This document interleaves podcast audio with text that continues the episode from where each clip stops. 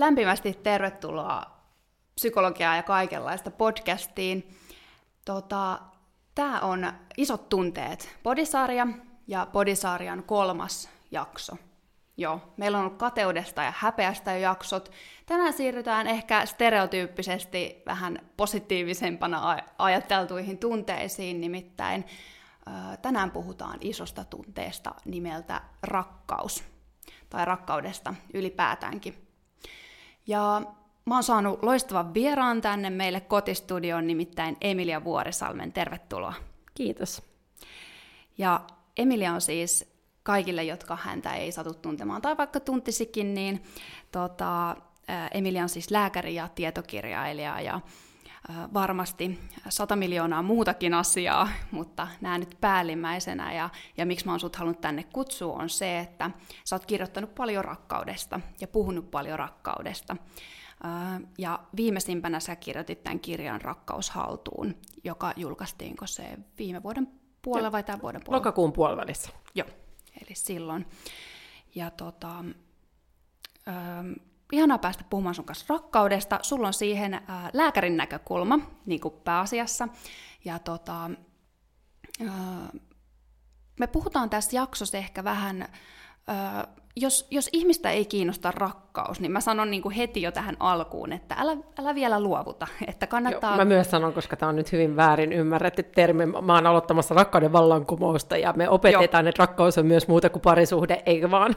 Just näin, niin, kyllä. Että vaikka, vaikka parisuhde ei kiinnostaisi tai koskettaisi tai tällainen romanttinen rakkaus, niin äh, tämä jakso on silti jokaiselle.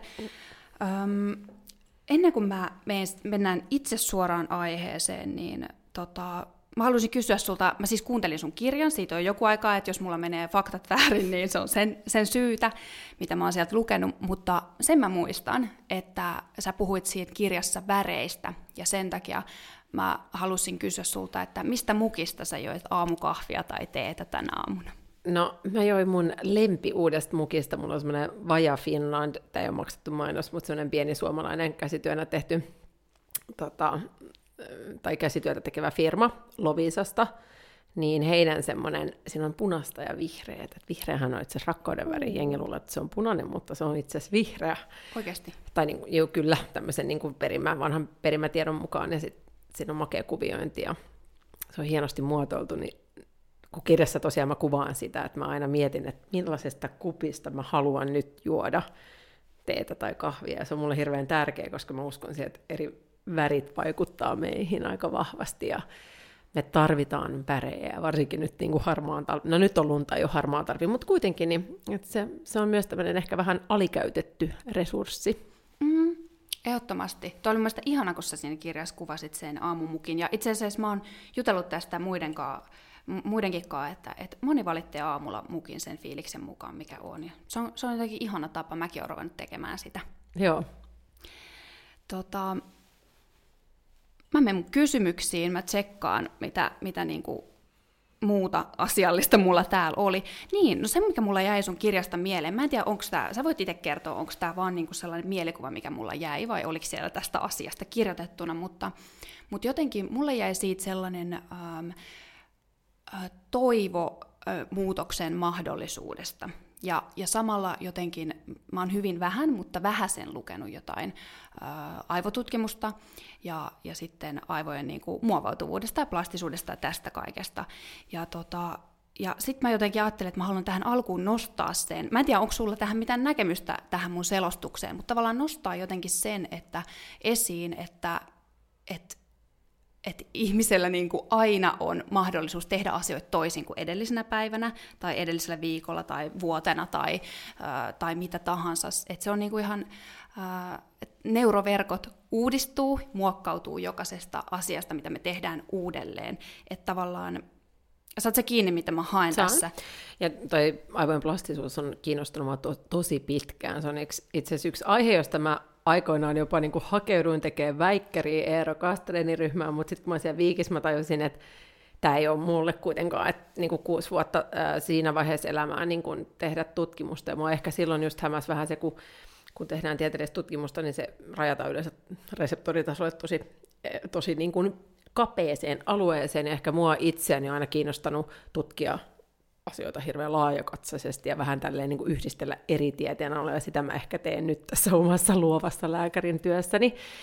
Ja tosiaan pitkäänhän me ajateltiin, että niin kuin aivojen rakenteet aika pysyvät ja uusia hermosoluja ei myö- muodostu, ja nykyään tiedetään, että aivot tosiaan on plastiset, muutoksia tapahtuu koko ajan. Meillä on, tiedetään myös se, että meillä on äh, helpompi korvata joku tietty rata uudella, että, että ehkä plastisuudesta on hyvä, jos on joku maalikko ymmärtää se, että, että se on just tämmöinen use it or lose it systeemi, eli ne hermoverkot, mitä me stimuloidaan, mitä me käytetään, ne vahvistuu, ja ne, mitä ei, niin ne niin kuin tavallaan heikentyy. Ja näin ollen kaikki, mitä me, meidän arjessa, jos me aloitetaan, aloitetaan joku uusi toiminto, olkoon se vaikka, että mä menen eri reittiä kauppaan, niin se tavallaan laittaa me aivot vähän plastisempaan tilaan, kun me mentäisiin vaan autopilotilla aina sinne samaan ja tehtäisiin samat ostokset. Eli me pystytään mm. ihan pienilläkin niin kuin arjen valinnoilla lisäämään periaatteessa aivojen plastisuutta. Mm. Ja, ja sitten jos miettii sitä, että jos meillä on syvään uurtuneita polkuja aivoissa, eli meillä on joku tosi pinttynyt tapa, niin siitäkin pystyy pääse irti. Ja nykyään on to- toki sitten on kaikkea tämmöistä on niin kuin MDMA, tiedätkö, induced psychotherapy sessions, ja on paljon maailmalla juttuja, mitä tehdään jollain niin kuin syvien, äh, jos on tämä, mä en muista kuka tutkija nyt käyttää tätä esimerkkiä, että kun sulla on nyt syviä uurteita rinteessä, kun joku on laskenut aina samaa, samaa mm. reittiä, että sillä on myös nykyään keinoja, millä sitten tulee uutta puutarilunta ja helpompi tehdä uusia reittejä. Että tämä on tutkimusalana semmoinen, joka kehittyy hirveästi. Niinpä, niinpä. Ja se on ihanaa, että kehittyy. Mun mielestä se antaa hirveän niin kuin toiveikkaan, hmm. toiveikkaan tota, äh, näkökulman mihin tahansa elämässä. Mutta tähän mä vielä haluan itse sanoa, että mua itse silloin, kun aikoinaan mietin tätä tämmöisen mahdollisena niin kuin, ää, väikkäriaihepiirinä, niin mua kiinnosti nimenomaan jo silloin siis ehkä seitsemän vuotta sitten se, että miten rakkaus vaikuttaa meidän aivojen mm. plastisuuteen, ja nythän nähdään niin oksitosiinin vaikutus, että sillä on vaikutusta, ja sen, tämän takia huomaa usein, että esimerkiksi äidit, koska myös synnyttäminen ja raskaus vaikuttaa meidän aivoihin, niin me usein saatetaan muuttua tosi paljon, ja me ajaudutaan vaikka uuteen duuniin, tai meille, että me ja samalla rakastuessa tapahtuu, että me saatetaan, joku ihminen saattaa muuttua tosi paljon, koska me mennään aika tämmöiseen niin kuin mukautuvaan tilaan. Aivan, siis että oksitosiini, kun se lisääntyy, niin se vaikuttaa siihen mukautuvuuteen. Joo, kyllä. Okei, okay, niin justiin. Okei. Eli in a good and bad, että me voidaan hyödyntää se tila, ja sen takia, jos mietitään, että me ollaan vaikka jossain toksisessa suhteessa, niin toki niin kuin täytyy ajatella, että se voi, me voidaan oppia huonojakin tapoja, mutta parhaimmillaan rakkaus voi, voi sen tavallaan para, yksi parantavista vaikutuksista saattaa liittyä just tähän plastisuuden lisääntymiseen, että me päästään helpommin rakentamaan uusia Joo. terveellisempiä polkuja. Niinpä, ihan loistava. Joo. Mitäs sitten, kun tota, sä kuvat tässä sun kirjassa siitä, että kestävän rakkauden reseptiä, joka siis tarkoittaa sitä, että sitä voi saada uudessa suhteessa tai ilman sitä tai mi- missä tahansa elämäntilanteessa sä lupaat, että kaikkien on mahdollista saada sitä. Joo, siis tavallaan ajatus kestävän rakkauden systeemistä lähti siitä, kun mun eka kirja Sekaisin lovesta, jossa mä tosiaan perehdyn rakkauden eri vaiheisiin, mitä meissä tapahtuu, mitä meidän aivoissa tapahtuu ja fysiologisesti meidän kehossa ja miksi rakkaus äh, sekoittaa meidän pääni ja miten sydänsuru, miksi sydänsurut sattuu ja miten niistä toipuu ja näin päin pois. Kirja lähti painoon, mä olen itse sinkku, mä oireilen aika paljon, mulla oli paniikkioireilua, mulla oli, mä nukuin tosi huonosti, mulla oli kovin selkäkipuja, ja mä mietin, että mä en ole valmis parisuhteeseen, ja tutkiessani näitä asioita mä olin, olin havainnut, että rakkauden terveyttä edistävin vaihe on kiintymysvaihe. Me ollaan siirrytty siitä rakkauden huumovaiheesta siihen tasaiseen kiintymysvaiheeseen, jos dopamiini, oksitosiini ja serotoniini virtaa aika tasaisesti. Ja mun tuli se kysymys oli siinä vaiheessa, että miten mä voisin päästä siihen tilaan ilman parisuhdetta. Mm. Ja siitä alkoi sitten viiden vuoden tutkimusmatka, josta syntyi mun uusin kirja ja kestävän rakkauden resepti, jossa mä esittelen tämmöisen niin kuin 12 avantekijän reseptin, jolla tasapainottaa näitä kolmea rakkauden päähormonia. Ja tässä reseptissä rakkauden ydin muodostuu nimenomaan, se on enemmän niin kuin mielen asioita, ehkä niin kuin mielen, siinä on myös paljon psykologiakin tavallaan pohdiskelua yhdeksän kohtaa, ja sitten jotta se, kun se ydin on kasassa, niin sitten meillä on vielä kuori, kerros, mä tykkään tästä solusymboliikasta, niin ja siinä kuorikerroksessa sitten kirjassa käsittelee vielä niin kuin palautumista, liikuntaa ja ravintoa, koska niillä me pystytään sitten terrorisoimaan, että jos ydin on kunnossa, niin, niin tota, ku, ku, kuori tukee sitä. Mm, joo, okei. Okay. Tota, eli siis tavallaan tämä on nyt se siinä kiintymisvaiheessa, tämä niinku on se, mitä siinä tapahtuu, niin tässä on kaikki tässä kestävän rakkauden. Niin, periaatteessa me saadaan se kestävä, niin kuin tasainen, hyvä, että mä puhun niin kuin sustainable hormonal system, eli me saadaan tämmöinen kestävä, tasainen dopamiinivirta, serotoniinivirta, oksitosiinivirta.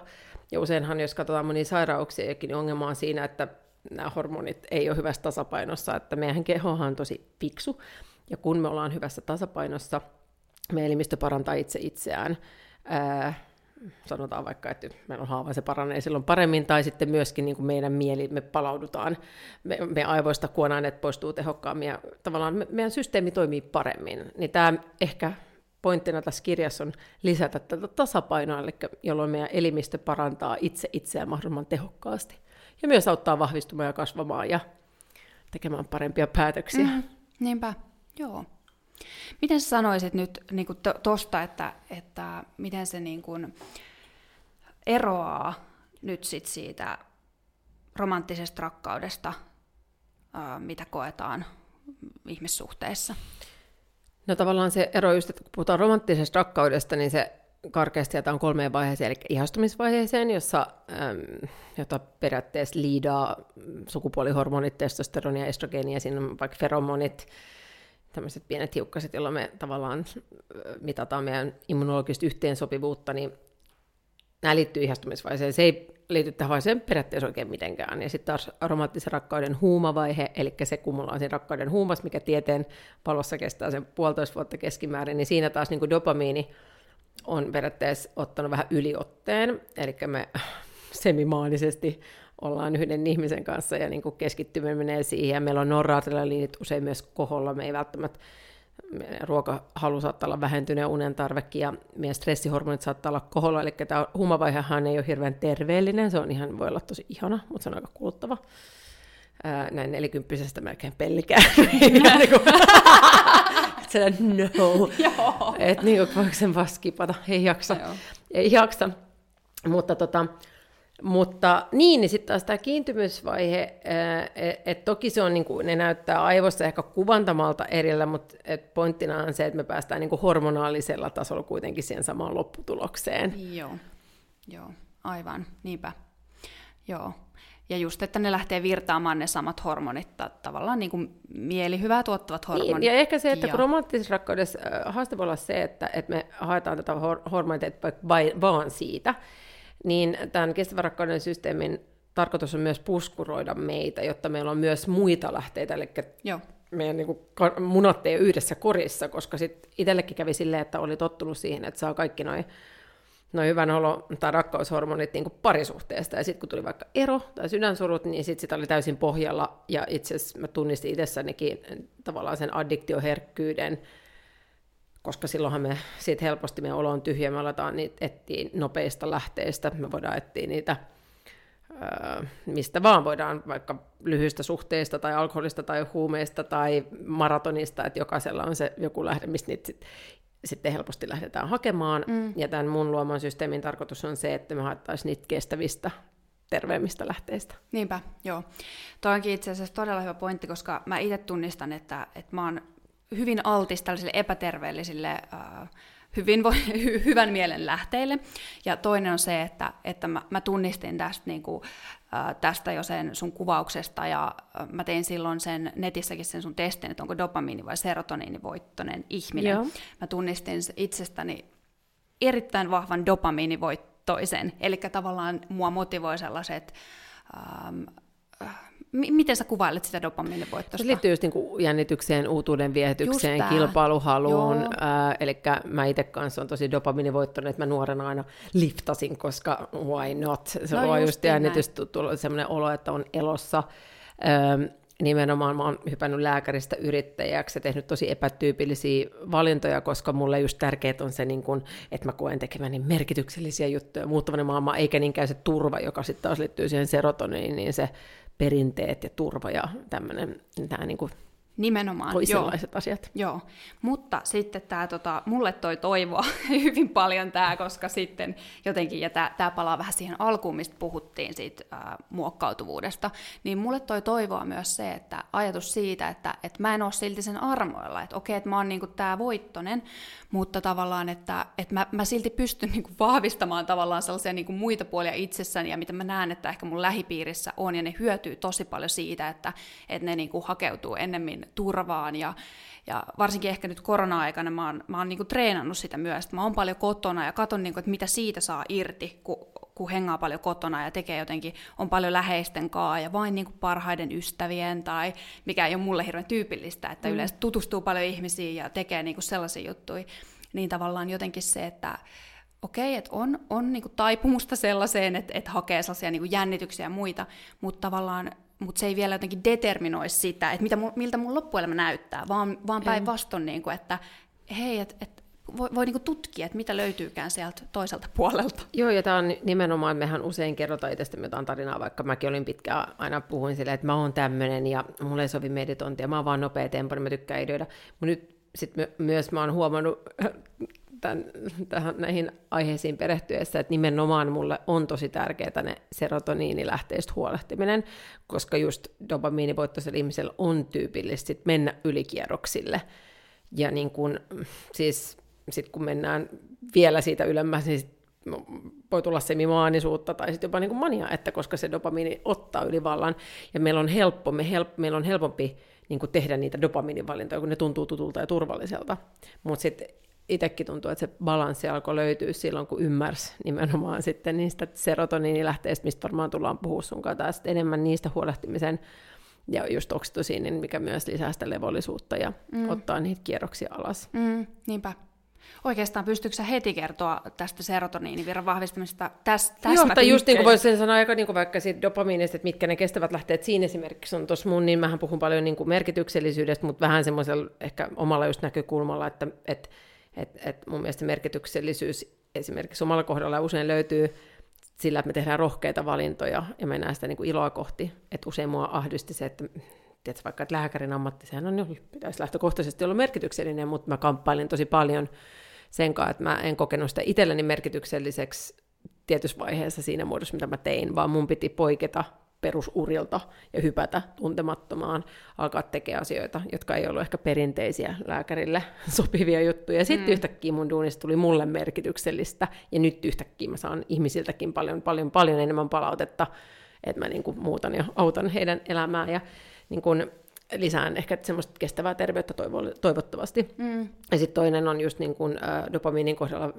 unelmat, vaikka luovuus, just mistä puhuttiin näistä väreistä, mutta luovuus monissa muodoissaan, me unohdetaan, että me ollaan kaikki luovia ja meidän pitäisi niin kuin arjessa kunnioittaa ja, ja vaalia sitä luovuutta. Ja nimenomaan ne luovat valinnat, ne myöskin vaikuttaa sinne aivojen plastisuuteen ja antaa meille dopamiinia ja luovuus ruokkii luovuutta. Että mä huomasin, kun mä aloin tekemään tavallaan ihan jotain muuta, niin yhtäkkiä asiat alkoi loksahtelee paikalla ja mä aloin näkeä paremmin mun mielestä metsää ja puuta. Että se on niin tär- tärkeää se luovuuden vaaliminen myös sarjassa.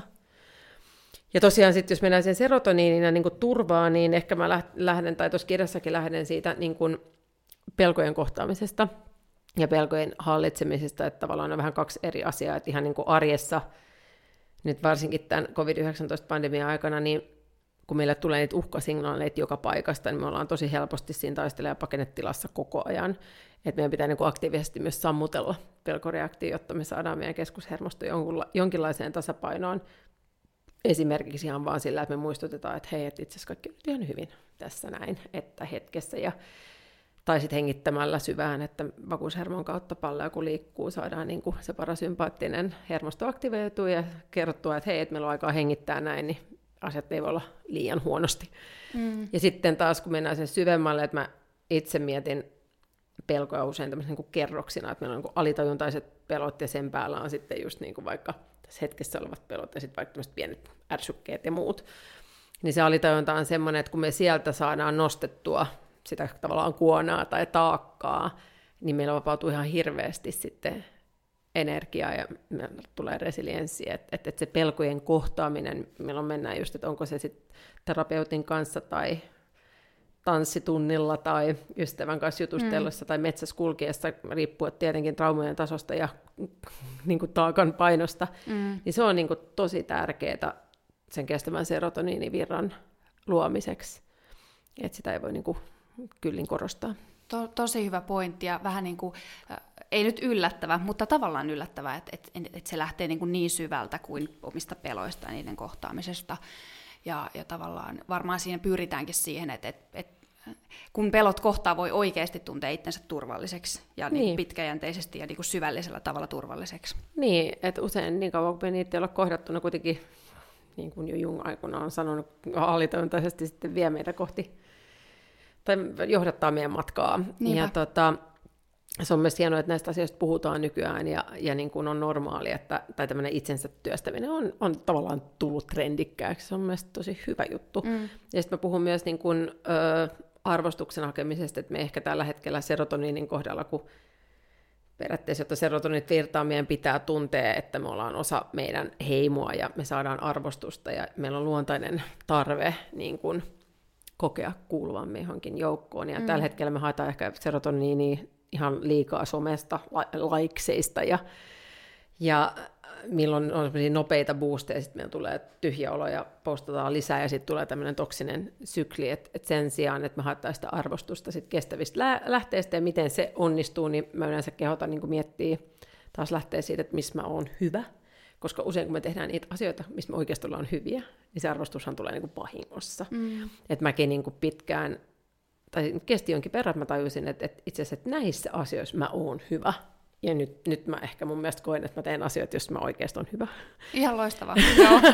mä, mä, olin pitkään, mä olin pitkään silleen, että mulla oli joku obsession, että mä halusin olla gastro, tai kirurgia. Mä olin gastrokirral, niin kuin, olinkin sinne niin kuin jo tyyliin lähtemässä erikoistuu. Mm. Sitten mä mietin että jälkeenpäin, että mä en tykkää tehdä käsillä asioita, mä en tykkää olla hiljaa. Joo. Ja mitä kirurgi tekee? Niin. Niin on hiljaa huoneessa kahdeksan tuntia, tekee käsiä duunia. Että tavallaan se, että se usein, sekin vaatii semmoista pysähtymistä, että, että jos mä niinku, ja itsensä just niiden niinku, tavallaan sen sipulin kuorimista, että mis, mikä mä oikein, mistä mä lapsena tykkäsin, on usein hyvä mm. miettiä, että mistä me silloin nautin, koska usein silloinhan me ollaan, niin kuin meillä ei ole näitä, maailma ei ole vielä muokannut meitä niin paljon, niin me ollaan, mm. ollaan paremmin niin kuin synkassa itsemme kanssa. Niin, kyllä. Joo, toi on ihan, ihan superhyvä esimerkki toi, että sulla oli mielikuva siitä, mitä sä halusit.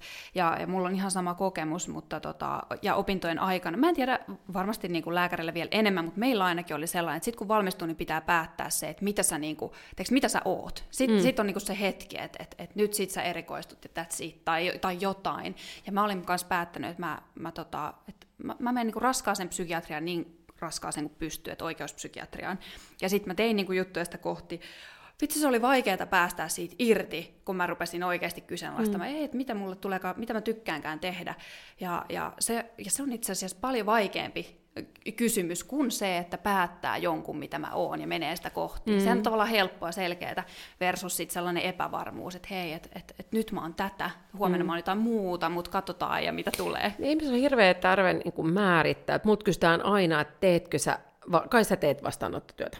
Eli koska sä oot lääkäri, ja mähän, mä teen jonkin verran, mutta sitten mä välin mietin, että so fucking what, vaikka mä en tekisi. Tiedätkö, että mm. jos mä teen eri muodossa, so excuse my language, ja nyt esimerkiksi mä oon päättänyt viime vuonna, että mä teen, että jos mulla tulee joku duunitarjous, mikä saa mun sydämen sukkia, mä oon innoissaan, mä teen sen. No mua, yhtäkkiä mä, mua pyydettiin koekuvauksiin, mä sain TV-roolin, ihan ison roolin Oho. yhdestä supermakeasta TV-ohjelmasta, Joo. ja sitten mulla tuli just se niin takaraimoon, että voiko mä tehdä, mitä mun vakuuttavuus, ja sitä mä tajusin, että totta kai mä teen sen, että eihän se niin kuin, ei sen tarvitse olla niin vakavaa, koska sen jälkeen mut kysyttiin, että no aiot sen, tuleeko nyt sitten näyttelijä? Niinpä. Niin kuin tavallaan, että miksi meidän pitää määrittää, että et, et, ei kaiken tarvitse olla niin vakavaa, että mä koen, että se oli mulle tärkeää, koska se oli ollut semmoinen vähän salattu unelma, ja mä koitin, ja se oli makeeta, mutta mulle ei tullut nyt semmoinen, että mä teen vaan sitä, mä en vieläkään tiedä, missä roolissa tulevaisuudessa esimerkiksi tuuks mä tekee lisää vai en, että mä niin kuin on jotenkin ylpeä siitä, että mä pystyn elämään tällä hetkellä silleen, että mun ei tarvitse nyt koko ajan määritellä, vaan mä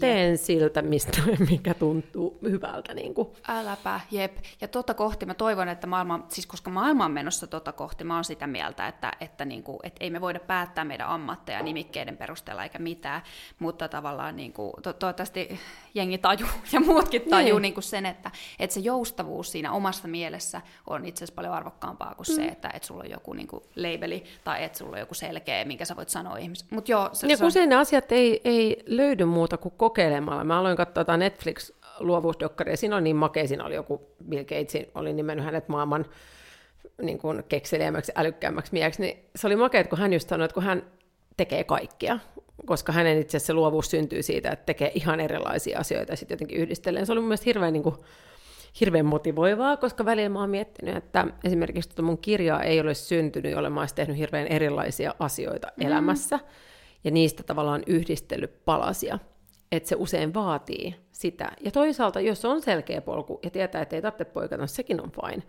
Mutta niin kuin, että se itsensä kuunteleminen on ehkä se Jep. avainsana. Niinpä, ehdottomasti. Hei, me taidettiin, eikö me katettu tässä vähän tätä pelkoon rakkauden isoin este Joo, teemaa? Joo. Öm, sä viittasit jo tuossa hetki sitten siihen, että, että tota, öm, somesta haetaan niitä rakkaushormoneja näin. Mulla oli tällä itse asiassa kysymys myös, että millaisia rakkaushormoneja ja some tarjoaa. Ähm. No tavallaan lyhkäisyydessäänhän se menee niin, että kun me vaikka googletaan jotain, niin meillä on sitten niin kuin, dopamine erittyy, kun me ei tiedä, mitä sieltä tulee, tai kun me scrollataan, niin se on niin se uutuus aina, mikä, että se on periaatteessa dopamiini tulee tosi paljon. Aina kun puhelin piippaa tai tulee, että me tuli viesti tai joku, joku tämmöinen, niin se aina antaa meille pienen dopaminipiikin, joka ohjaa meitä käymään tsekkaamassa sitä puhelinta. Et sehän on niinku just sen perus, perus someaddiktion merkki, että me niinku mietitään, että mä käyn tsekkaa ja mä avaan sen ja aletaan niinku sormi alkaa hakea sitä puhelinta. Ja sitten just sit me saadaan sitä serotoniinia taas sit hyväksynnästä, eli että mä esimerkiksi laitan itsestäni jonkun nätin kuvan tai fiksun postauksen muka. Ja sitten mä menen kattoo, ja sitten kun siellä on niitä laikkeja tai jotain kommentteja, niin se antaa mulle hetkellisesti just sitä serotoniiniboostia. Ja sitten se kehottaa mua, jos sieltä tulee paljon, niin se kehottaa mua toistamaan sitä samaa. Mm. Jos sieltä ei tule arvostusta, niin mun tulee vähän sellainen tyhjä, masentunut olo. Ja sitten mä mietin, mitä voisin tehdä eri lailla. Mun pitäisikö mä laittaa enemmän niin kuin erilainen kuva tai äh, tiiäks, ja nämä mm. algoritmit mä on tehty just niin, että ne vaihtelee, että se itse asiassa ole sit meidän postauksesta välttämättä kiinni. Mm. on tietenkin rakennettu niin, että, että ne... Se on hurjaa se, että se just, mikä se nimi nyt on? Vitsi tuli nyt täys blokki, mutta, mm. mutta just tämä dokkari, mikä kertoo siitä, että miten, no mun rakkaushormonikielellä, niin se valuutta, mitä somessa myydään, niin sehän on meidän rakkaushormonit. Eli siellähän se on se tuote, meidän rakkaushormonit on se tuote. Ja sitten mun, mun mielestä olisi hyvä olla tietoinen, että, että kaikki se aika, mitä me ollaan siellä, se on poissa niistä oikeista kohtaamisista. Mm. Ja se alkaa näkyä jo nuorilla, että nuoret ei rakastu enää yhtä helposti, koska dopamiini tulee muualta, niin meidän tavallaan enää sitä ihastumisen tarvetta. Mm. Ja helpo, varsinkin nopeammin. Niin, niin. Jostain Et se on tota, mutta niin kuin kaikki, ei se välttämättä ole vain huono asia, että siellä on paljon hyvää. Niin kuin mm. kaikissa disruptioissa aluksi on yleensä vähän kaosta ja sitten löydetään säännöt, re, aletaan reguloimaan jotain juttuja ja sitten löytyy se toivottavasti tasapaino. Että mä itsekin kuitenkin ajattelen tästäkin positiivisesti. Niinpä. Ja eikö tuossa ole myös se, että, että just se perustuu siihen, niin kuin nimenomaan toi, mitä puhuit algoritmeista, perustuu siihen yllättävyydelle. Mm. Että silloin kun meidät jätetään tarpeeksi sellaiseen, että, että, niin kuin sieltä ehkä tulee tai mm. ei, vähän niin kuin lottoamaan, niin se on itse asiassa vielä palkitsevampaa. Nimenomaan. Sit, kun se tulee, että me tavallaan niin kuin venataan ja jännitetään sitä. Niin, me ei voida tietää, että sit jos me aina tiedettäisiin, että siellä on sama määrä lakki, niin eihän siinä olisi mitään. Niin, ei. Et se on just, just, ja me saadaan ne tunteet, sen niin kuin pettymyksen ja, ja sitten taas niin kuin, tavallaan voittamisen tunne, jos voisi sanoa sitä, että hei, että mä sainkin enemmän kuin mä oletin. Niinpä, jep. Siis saanko mä kysyä, kun, kun mä, mä, mä siis mietin tätä aika usein just kanssa, siis mä tiedän, että säkin sometat kuitenkin silleen suht paljon. Joo. Että tavallaan niin kuin, että että tähän liittyy hirveästi, ja jos mä käsitän sun puheestakin oikein, että tähän liittyy niin, niin paljon ristiriitaisia fiiliksiä. Ja tämä on ainakin, mitä mä oon sit, äh, suunnilleen saman alan tota, ihmisiltä, jotka somettaa, niin jutellut, niin kaikilla on aika ristiriitaisia fiiliksiä. Ja sitten sehän on ihan, mun mielestä se on kauhean dilemma, koska silloin kun me toimitaan somessa, ja, ja kritisoidaan somea. Se on aina vähän silleen, niin kuin, että et no, et, mm. et miten, nyt tämäkin on niin kuin YouTubessa ja, ja sit mä oon silleen, niin kuin, että et, et, et painakaa siitä äh, tilaa ja niin kuin tykätkää ja, niin. ja, ja tehkää siitä en tee sitä sen takia, että mä saan sitä dopamiinipiikin, mutta tavallaan se on se seuraus ja tuote Niin ja tavallaan myös. kuitenkin ehkä jollain tasolla vähän no, tehty. Kyllä mä ainakin siis, niin kuin joo, ihan joo, mut... voin tunnustaa, että mä oon jon, jonkin tason someriippuvainen ja niin kuin välillä tuntuu hirveän hyvältä, kun tuossa joulun mä pidin taukoa niin kuin ehkä viikon, että, että tavallaan en jakanut mitään ja huomasin, että miten, niin kuin, miten puhdistavaa se oli. Ja välillä taas mä huomaan, että, että semmoisiin päivin kun on liikaa, niin miten niin kuin, se jotenkin vaikuttaa ihan mun mielestä selkeästi niin kuin, aivokemiallisella tasolla. Mm, keskittymiseen. Joo, että ehkä mä siinä on niin itsekin pyrkinyt silleen, että mä en seuraa tille, jotka ärsyttää mua, että mä saan semmoista turhaa niin kuin negatiivista sieltä. Mutta sitten tänään puhuttiin, itse asiassa mä olin puhekeikalla just siinä, että, on, että mitä sitten, että onko se tervettä, että me ympäröidään itsemme semmoisella omanlaisella kuplalla. Tiedätkö niin kuin, että normaalielämässähän et voi valita ärsyttääkö jonkun ihmisen sanat, somessa voit alkaa niin kuin aina sulkea kaikki. Niin kuin, että sekin on ilmiönä semmoinen, että, että sit, sit sä alat vaan niin kuin rajaamaan sitä, että enemmän sitä pitäisi ajatella, että ne ihmiset, ketkä ärsyttää siellä, on kuitenkin peilimeli jollain tasolla. Että jos jonkun tili ärsyttää, niin sitten pysähtyy miettimään, että mikä siinä mua ärsyttää, onko mun itsellä jotain jotain parannettavaa jep, tässä. Jep. Niin. Se, on, se on kivuliasta, mutta se on itse oh. asiassa, oh. on huomannut sama juttu, että se on paras peili. Silloin kun tuntuu siltä, että, ja, ja mä huomaan itsestäni, että mä rupean niin kuin joskus äh, jollekin silleen, että yli niin kuin about raivoamaan jostain somettajasta Joo. tai jostain silleen, niin kuin, että, että silloin on niin tyhmiä juttuja, ja sitten mä niin kuin keksin jotain mukaan todella fiksuja argumentteja, miksi silloin on niin kuin, jotain tosi tyhmiä juttuja. Ja, ja sitten totuus on siitä, että, että mä, mä oon jotenkin kateellinen sille, tai, tai silloin jotain, mitä mulle ei ole, tai se... Tekee vähän paremmin jotain juttua ehkä. Jotain, jotain, jotain. Tota, mutta se on kivulle, mutta se on itse asiassa todella herkullinen työkalu nykyään, on. kun on oppinut tunnistamaan. On. On nimenomaan, että mä oon tota samaa kanssa, samaa kanssa kyllä tehnyt paljon. Joo, niinpä. Jep. Mutta hankala juttu, siis kaiken kaikkiaan some, mutta tärkeää nimenomaan nämä pointit ehkä vaan, että keskustelua pidetään yllä siitä moninaisuudesta ja että ihmiset pääsee reflektoimaan sitä, että, että me ei mennä tiedostamatta niiden algoritmien ja suunnittelijoiden ja insinöörien ja psykologia, ketä siellä niitä tekeekään, niin niiden mm. niin kuin, äh, mukana, mennään tietoisesti niiden algoritmien mukana. Niin, niin. Jos mennään. Juuri näin. Yes, tota, tässä oli, mulla oli tällainen kysymys, mä kysyin kaverilta, että, että miten, tota, mitä sä haluaisit tietää rakkaudesta, niin sitten se kysyi, että voiko rakkaudesta olla jotain haittaa. Tämä oli, tää oli nyt ehkä tämä tää somehormonihomma. Mitä no siis, tähän sanoisit? To, toki, niin kun, että kyllähän tuommoista toksista rakkausta on paljon, että et, et mä niin kun, se mitä me koetaan, mähän paljon, niin kun, mä aina muistutan, että mä oon lääkäri, mä en ole psykologi, mua kiinnostaa tavallaan tämä mieli paljon, ja niin kun mä itse, kun on paljon jonkin verran niin kun perehtynyt näihin asioihin, tykkään siitä ajatuksesta, että periaatteessa se, mitä me koetaan rakkaudeksi, tulee paljon sieltä just usein meidän lapsuudesta, ja se niin kuin voi välillä olla hyvin, hyvin niin kuin toksistakin, että jos me ollaan olet, oltu paljon ympäristössä, jossa on paljon niin kuin draamaa ja epävarmuutta, ja, ja me yhdistetään se niin kuin rakkauteen, niin sittenhän se voi olla, että me aletaan nimenomaan etsitään sitä siinä omassa, ja sitten mennään niin kuin ehkä vähän turhankin haastaviin suhteisiin, jotka saattaa hajottaa meitä, mutta toisaalta niin kun, mä aina kun eilen joku oli, tuli, oli tullut joltain miespuoliset seuraavat palaute, että kun monet luulee, että mä puhun parisuhteista, vaikka mä en puhu niistä, että kun on kertasana rakkaus näissä niin, kirjoissa, niin, niin oli just tullut silleen, että, että miten sä puhut rakkaudesta, kun sä oot epäonnistunut suhteessa, kun mä oon siis eronnut kaksi kertaa, just, tai en ole eronnut, mutta ollut naimisissa vaan kerran, mutta, mutta anyway, molempien lasten isästä. Ja sitten mä aloin just miettiä tätä niin kuin, sitä just, että mikä sit on niin kuin epäonnistumista ja mikä on onnistumista mm. yleensäkin elämässä. Että tavallaan tässäkin on, että onko rakkaudesta haittaa, että mikä on haitallista. Että jos sitten vaikka olisikin joku haastavampi kokemus, jossa auttaa kuitenkin lopulta kasvamaan ja niin kuin jollain tasolla niin kuin parantaa meitä, niin sit, että, että tämä on niin kuin aika syvällinen mm. kysymys mm. sitten, että niin kuin mikä on haitallista, että, että onko elämässä sitten vaan haitatonta se, että kaikki menee niin kuin mahdollisimman putkea smoothisti ja sitten me vaan ollaan jossain kuplassa. Ja, niin kuin, et, et, tähän on niin kuin, todella vaikea niin. vastata jotenkin simppelisti. Niin. Vai olis, niin, nimenomaan, vai olisiko niin kuin epäonnistuminen se, jos ei olisi ikinä kokeillut? Niin. Et, eikö se nyt ole vars, niin kuin, vielä tuhantua? Jotain, niin, niin kuin itse mä mietin, niin vaikka mun sydänsuruista on sy- syntynyt koko mun niin kuin, ammatti ja mitä mä tällä hetkellä teen ja kirjat ja kaikkea, että mä en koe mitenkään sitä epäonnistumiseksi. Ja sitten mm, koen, että on ollut tosi hyviä suhteita edellään on hy- hy- hyvissä välissä vaikka lapsen isän kanssa ja näin, niin en, en mä koe sitä epäonnist- epäonnistumiseksi ollenkaan, vaan itse koen sen onnistumiseksi. Niinpä, niinpä, jep. Mutta tässä just sen huomaa, että, että meillä kaikilla on omat mallit, mitä, miten me asiat nähdään ja koetaan. Niin on, ja tuossa varmaan tuossa kysymyksessä tulee se niinku romanttisen rakkauden ideaali, mikä elää meillä niinku yhteiskunnassa vielä niinku niin vahvana, ja se on niinku tosi stereotyyppisenä On, että jos mietitään sille esimerkiksi ekassa kirjassa mä kuvaan sitä, että evoluutiobiologiseksi 50 mm, tai evoluutiobiologisesti, jos mietitään, niin 50 000 vuotta sitten meidän esi on ollut tämmöisissä sarjamonogamisissa suhteissa, eli just monet on tehnyt niin kuin lapsia vaikka kahden kumppanin kanssa ja, ja ollut niin kuin lojaaleja ja niin kuin monogamisia, mutta sitten vaihtaneet. Et me ollaan menty enemmän nyt siihen samaan malliin, että me ei olla niin kuin teinistä mm. vaariin enää yhdessä suhteessa vallan parissa, ja se,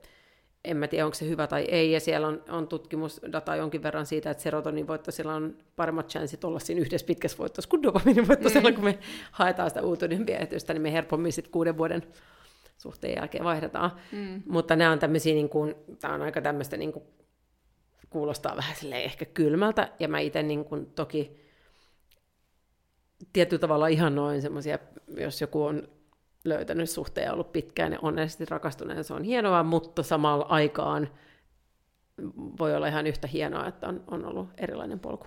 Niinpä, joo. Siis mä oon ainakin, mä oon parhaan kaverin kanssa monta kertaa puhunut, että, että erot on hienointa, mitä meillä on tapahtunut. Siis se on jännä, mutta se on tavallaan, niin kuin, koska se vetää, niin, kuin, siinä on niin, kuin niin täysiä, ja, ja sitten kun se niin kuin, läsähtää koko homma, niin sitten tavallaan, tota, tavallaan se on niin kuin, se vetää niin nöyräksi, että jos sieltä niinku mm. niin kuin, pääsee ylös ja niin kuin, äh, just se muovautuvuus, se on niin muovautuva tila, että sieltä Kyllä. löytyy niin, kuin niin kaikkea ja, ja just... muutenkin, jos pääsee ylös, jos on ne jotkut resurssit päästä sieltä. Niin, ja just eilen luin sen, että tavallaan, että kun joku vaikka ihminen lähtee elämästä, olkoon se parisuhde, että se tyhjä aukko, mikä siihen tulee, niin mieti, jos sen kaiken pystyykin just käyttää siihen omaan kasvuun, sen sijaan, että sä vaikka sit vaan täytät sen toisella tyypillä saman Juh. tien, niin sehän on ihan mahtavaa, että tosi suuri mahdollisuus. Kaikki muutoksethan on mahdollisuuksia.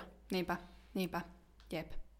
Jäi myös mieleen toi sun palaute, minkä sä olit tänään saanut, että, että tota, toi, toi on erittäin vaikea kysy, kysymys, tota noin, erittäin paska kysymys, koska psykologina ainakin vastasin niin kuin heti, että mä puhun niin kuin päivät pitkät asioista, mistä mulla ei ole kokemusta, tai mm. mistä mä en ole niin kuin tehnyt, että, että, että toi ei ole jotenkin niin kuin se, se on mun mielestä hassu, mä puhun niin kuin vanhemmille, vaikka mä en ole vanhempi, niin ää, lapsen kehityksestä tai mistä tahansa kaikesta, että toi on mielenkiintoinen aspekti myös, myös toi, että mistä saa puhua ja kuka saa puhua ja mitä, että tosi mm. Se oli, kommentti. mulla on oma Doc Emilia Terveys 360 podcast Suplassa ja siinä just Tuomisen Sakun juteltiin hän on mun mielestä hänen kirjassa, oliko se nyt Simon Sinekkiä haastattelu, ja oli just puhunut siitä, että itse asiassa me kirjoitetaan usein niistä asioista, missä me haluttaisiin olla parempia. Eli mm. mä mietin, että toi on just silleen, että, että tavallaan rakkaus haltuun, että se oli mulla sellainen asia, mikä mun piti ottaa haltuun. Että eihän se ole silleen, että mä kirjoitan siitä, koska mulla on se jo Joo. halussa. Että et näinhän se yleensä menee. Että ne meitä niin kuin asiat kiinnostaa, jos olisi tosi, tosi, tosi hyvä romanttisessa rakkaudessa, niin tuskin sitä siitä kirjoittaisi. Niinpä, niinpä, jep. Tarvisi niin syvällä käydä tutkimusmatkalla. niin. Okei, me puhuttiin siis hetki siitä, että mitä rakkaudesta voi olla haittaa, mitä rakkaushormoneja some tarjoaa, niin mennään sellaiseen aiheeseen kuin mitä rakkaushormoneja meditointi tarjoaa. Mä, mun mielestä, mä haluan puhua tästä aiheesta, vaikka mä tiedän, että tämä ei ole niin kuin, ähm, että Tämä on aina itselle vähän vaikea puhua, ja mä aina tosi harkiten puhun meditoinnista, mm. mutta mun mielestä se on kuitenkin niin tärkeä aihe, että siitä ei voi jättää puhumatta. Joo, ei. Ja mun on pakko sanoa, että meditointi on, on mulla ollut tosi, tosi tärkeää. Että silloin, kun mä oon ollut tosi kuormittavissa elämäntilanteissa, esimerkiksi just pienen lapsen kanssa eron keskellä ja näin, niin Mä varmaan kymmenen vuotta sitä ennen hoin semmoista mantraa, että meditointi ei mulle, koska mä en tarvitse sitä, että mä oon niin nopea tempo, niin mä en pysty siihen. Mutta sitten vasta kun oli pakko, kun mä aloin tekemään sitä, mä huomasin, että se antoi nimenomaan mulle sen voimaan sitten taas nähdä metsää puilta ja tehdä päätöksiä, mitä piti tehdä. Ja tavallaan siirtyä elämässä eteenpäin. Ja mä edelleen, jos mulla on kuormittavampia vaiheita elämässä, niin, niin jos unet jää vähällä, niin mä korvaan ne meditoimalla. Ja se, tota, siitä on tällä hetkellä todella paljon tieteellistä näyttöä, sen kiistatonta kiistattomista hyödyistä, miten se nimenomaan vaikuttaa meidän niin kuin kognitiivisiin toimintoihin, parantaa unenlaatua, parantaa keskittymiskykyä, parantaa muistia, käytännössä vähentää stressiä, tekee meistä paremman näköisiä, niin kuin bla bla bla bla tyyliin, seksikämpiä, mm. you name it. Öö, mä en tiedä, miksi se on semmoinen, että se niin kuin herättää niin voimakasta, öö, voimakkaat mielipiteitä, koska niin kuin periaatteessa meditoinninhan ei tarvitse olla just semmoista, että, että hoetaan jotain vierasta mantraa ja meillä on joku kristalli kädessä ja niin kuin siihen liittyy vaikka jotain uskontoa tai tämmöistä, vaan lähinnähän se on nimenomaan se, että me saadaan vaan itsemme teetta-aalloille tuolta meta-aalloilta, että et syvä palauttavaan tilaan. Et mä mietin, lähestyn mun kirjassa meditointia vähän niin kuin tieteellisemmältä kannalta taas kerran.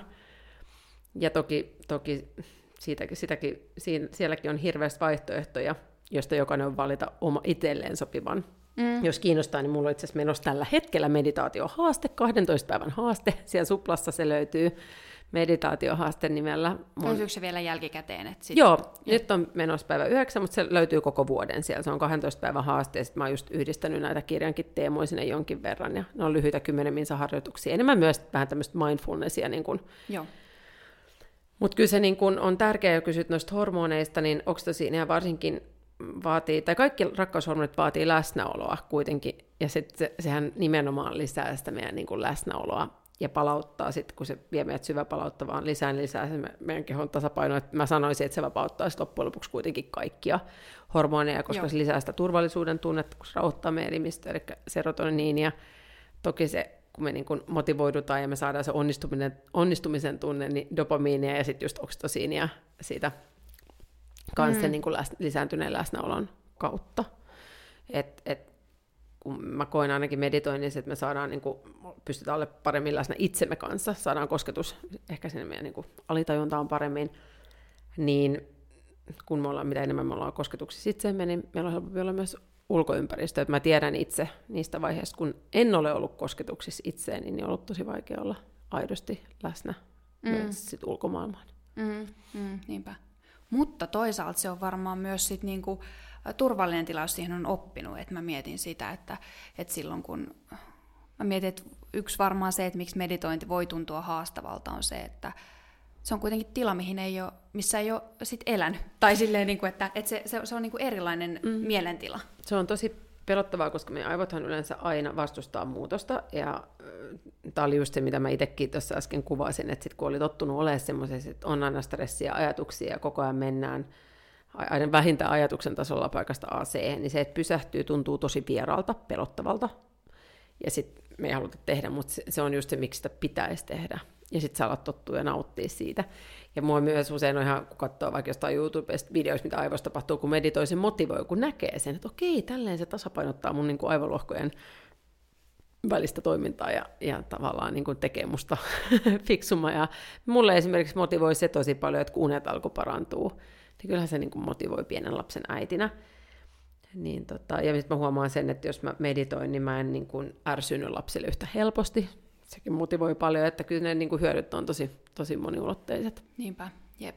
Ja toki niin kuin, jos elämässä ei ole kuormitusta, ja mä asuisin jossain autiolla saarella ja kalastelisin päivät pitkät, niin mä varmaan välttämättä meditoisi sitten. Mm. Mutta, mutta niin kuin se kysymys on siitä, että me vaan ollaan maailmassa, jos on tosi paljon ärsykkeitä, niin meidän samalla kun me, me ei liikuta tarpeeksi, kun me istutaan, niin me mennään salille, niin mä tykkään siitä, että you're, niin kuin, body benefits from movement, your mind from stillness, niin, niin näitä molempia pitää periaatteessa treenata, niin mä luulen, mm. että sen takia se meditaatio nyt on huomattu, että se on tärke, yhtä tärkeää kuin se, että me käydään liikkumassa. Nimenomaan.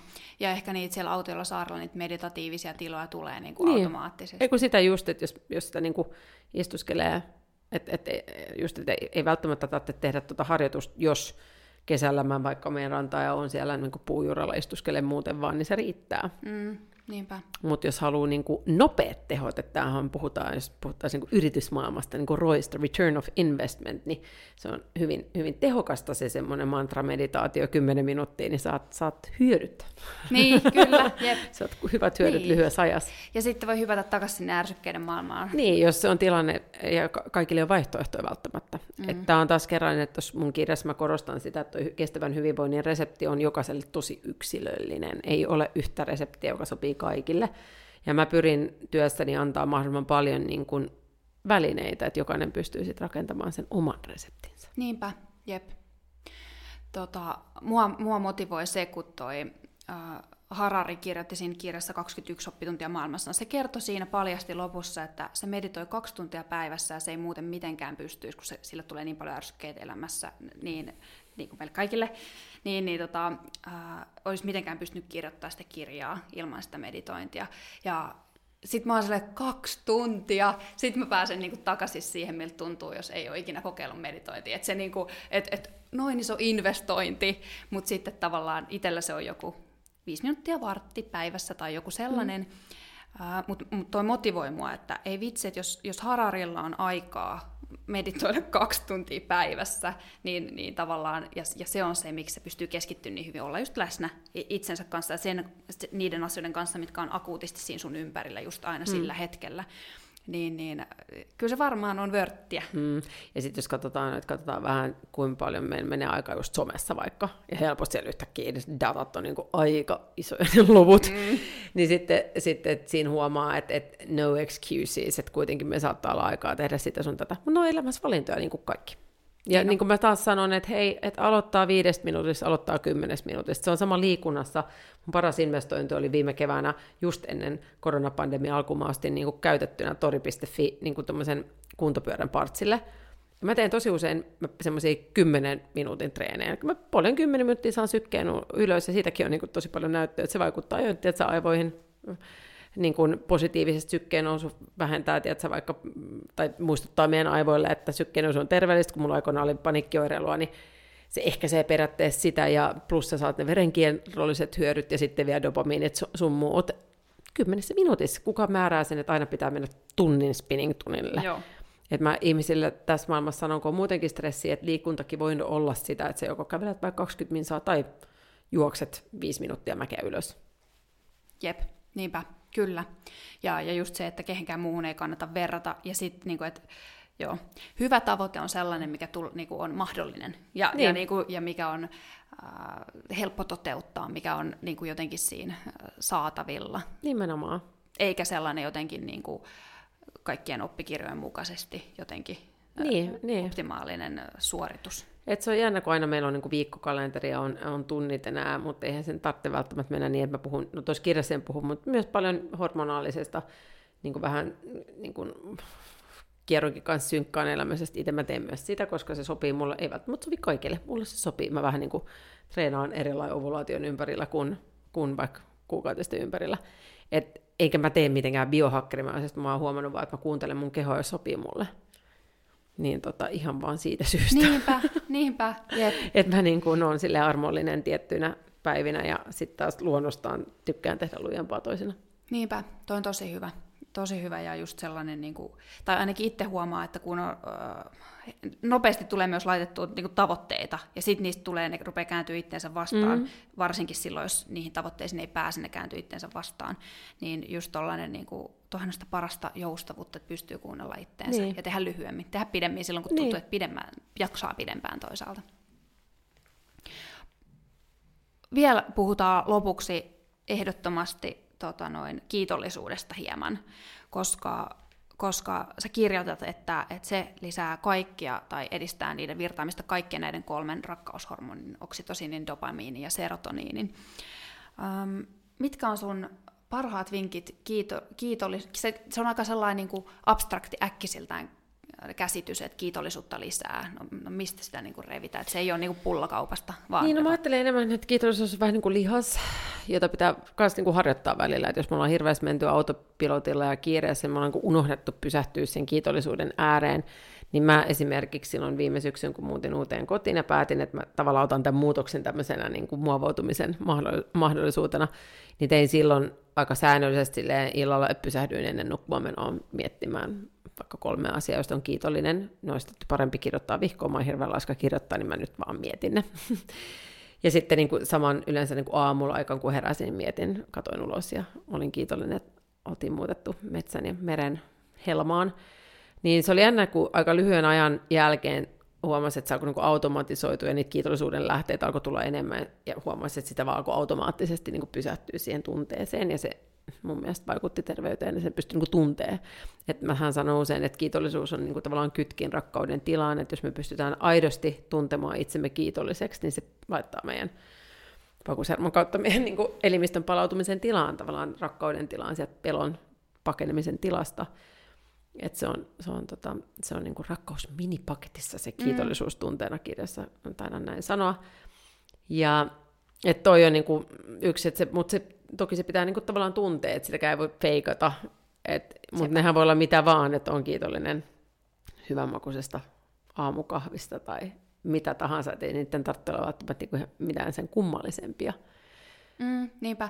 Ja mun mielestä tuossa on myös se taas hyvä se, että ei ole nimenomaan, ei mitään kummallisempia, ei ole liian pientä asiaa olla kiitollinen. Ainakin itse olen kokenut ei. myös sen, että, että mitä pienemmistä asioista on kiitollinen, sitä paremmin elämässä menee. Näin just. Et, et jotenkin, että jos se on se aamukahvi tai justi joku en mä tiedä, joku niin kuin lämpimät sukat tai mi, mitä. Ja mikä, mi, vaan, mikä vaan. Se, että aurinko pilkahtaa tai tavallaan semmoinen ihmetykset, niin ne, se on vaan super terveellistä. Ja niin kuin mä sanoin, niin siihen sit, että meidän pitää vaan niin virittää taas meidän aivot sille, että me aletaan huomaa niitä ja sitten tulee automatisaatio. Niinpä, jep.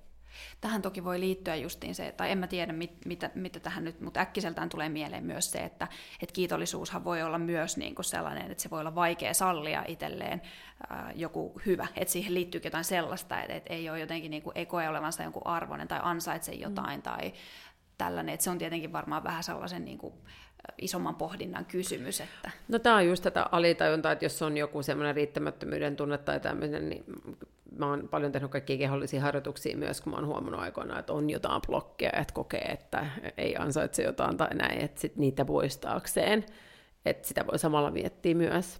Ja samalla, että eihän nämä, niin kuin, tämä on tämmöistä, aina sitä kasvuhan tämä elämä on, ja ainahan meillä on niitä omia, omia tai heikkoja kohtia, että ei me koskaan olla tavallaan niin kuin täydellisiä, että, että aina, aina pitää vähän sit työstää, ja sitten taas ollaan niin kuin vahvemmilla vesillä tai jotenkin, ja sitten voi olla, että vähän taas heikommilla, ja sehän tästä elämästä tekee mielenkiintoista. Että et yksi asia vaan on ehkä sitä, että just sitä muutosta ei pitäisi niinku hirveästi vastustaa, että yrittää jotenkin hyväksyä asiat semmoisina kuin ne on. Ja, ja niin kuin, tämän paljon puhutaan siitä toksisista positiivisuudesta, mutta mä välillä mietin, kun itse asun Losissa, että mieluummin valitsin sen toksisen positiivisuuden kuin tämän toksisen negatiivisuuden. niin. Että kuitenkin just siitä syystä, että jos puhutaan terveyden edistämisestä, niin se nyt vaan on niin, että tietyt tunteet niin kuluttaa meitä enemmän kuin toiset. Ja siinä mä pidän paljon, niin niin kuin jos mietitään itämaista lääketiedettä, niin siellähän on paljon tutkittu, tai niin uskotaan siihen, että miten tietyt tunteet pakkaantuu ja aiheuttaa epäbalanssia ke- ke- kehossa. Että mä tykkään myös paljon niin kuin inspiroitua näistä Joo, ajatuksista. Ehdottomasti, kyllä. Pitää niin kuin, aivot auki, pään auki, mielen hmm. auki. Ja kun tämä ei tarkoita sitä, jos puhutaan kiitollisuudesta, etteikö, että me ollaan koko päivä jossain tässä vaan hymyillään ja kiitos, kiitos, vaan nimenomaan, jos tulee tunteet, ne tulee, ne kohdataan. Olen, niin kuin äsken puhuttiin, katson somea, vituttaa, olen kateellinen. Tunnen sen, miksi olen kateellinen, A, pysähdyn, enkä jää möyriin siihen sitten niin kuin pitkäksi aikaa, vaan sit siirrän eteenpäin. Tuohonhan meditaatiokin perustuu, että ajatus tulee, sen annetaan tulla, mutta sen annetaan myös mennä. Et sehän Jep. on se ehkä yksi tärkeimmistä niin kuin meditaation terveyshyödyistä. Niinpä, joo. Toi piti itse asiassa sanoa jo aikaisemmin, että, että itselle on itse asiassa varmaan toi ollut sellainen. Mä en ole huomannut niin sitä mun stressitasoihin vaikuttamista, mutta mutta se justiin sit saa jännän perspektiivin, vaikka tilahan on sellainen tavalla, että sä et ajattele oikein mitään. Mutta se on niin mielenkiintoinen, millaisen perspektiivin se antaa elämään sellaisen, että, että, aa, että asiat vaan tapahtuu vaikka mä en niin kuin, ajattele mitään ja, ja mä pystyn päästä asioista irti. Että mun mieleen tulee ajatus, että mä pystyn päästä siitäkin irti. Mm. Ja, ja se, on niin kuin, se on ihan sikavoimaannuttava ajatus. Niin. Että pystyy päästä asioista niin kuin menemään. E, joo, se on, se on ihana pieni, se meditointi on pieni mielen sellainen niin kuin oppimislaitos. Tai sellainen jotenkin, että sieltä voi niin kuin ammentaa, ammentaa jotain niin. tällaisia pe- periaatteita. Niin, ja mä kuvaan, että se on semmoinen kuin mielen putsaaminen, että tavallaan samalla kun me järjestelemme meidän pöytä, me järjestellään meidän mieli. Niin kuin, että mm. siinä on jotain semmoista, että, että, että, että se lisää just sitä, antaa tilaa ja järjestystä mm. sinne meidän, Nimenomaan. meidän Jep. mieleen. Jep. Joo. Tota, Me ollaan tuossa tunti juteltu. Aika, Aika laajasti ollaan käyty kaikkea. Todella laajasti ollaan käyty ja, ja varmaan tässä niin olisi, musta tuntuu, että sun kanssa varmaan voisi niin napata minkä tahansa kohdan sieltä sun kirjasta ja niin kuin, se avautuu niin laajasti ja isosti ja sitä voisi varmaan niin jauhaa ihan loputtomiin. Mutta, mutta mä toivon, että, että tuota, kuuntelijat sai tästä, tästä inspiraatiota ja, ja niin kuin ajatuksia ja uusia ajatuksia ja, ja pohtiin näitä asioita, koska mun mielestä se oli tosi paljon merkityksellisiä asioita. Onko sulla vielä joku, mitä sulle jäi sanomatta, tai sitten miten, mitä haluaisit vielä korostaa loppuun? No ei, tämä oli mm, tosi hyvä monipuolinen, kattava haastattelu. Kiitos, että sain olla vieraana. Tämä oli ihana illalla toteuttaa jotenkin tämmöinen rento fiilis, kun on mm. aivot niin tyhjät, että ylikierrokset ei ole haittaamassa. Niin mä myös toivon, että kuuntelijat sai tästä ajatuksia ja inspiraatiota. Jos herää kysymyksiä, niin tosiaan vastauksia löytyy lisää kirjasta sitten, Rakkaushaltuun kirjasta. Jep, hankkikaa se käsinne. Ja Emilia tosiaan somettaa ja, ja tota, no, varmasti voi sieltä kuulla ja sitten myöhemmin ilmeisesti nähdä telkkarissa niin, joo, siis muissakin merkeissä. Doc Emilia, D-O-C Emilia on mun siis Instagram-tili, ja Kullan nuput tosiaan mun jännittävä apua näyttelijä debyytti alkaa Yle Areenassa 12. päivä helmikuuta. Ihan kohta. Se on jännä juttu. Elämässä pitää ottaa riskiä. Todellakin, arvostan. Kiitti ihan sikana tästä haastattelusta, että tulit. Oli Kiitos, kiva oli huippu. Yes, Moi. Hei, ai niin joo, mä sanon vielä tänne, että viikon päästä jatketaan vielä onnellisuusaiheella, ja, ja se on tämän podisarjan vikajakso, joten kuullaan silloin ja nähdään. Moikka!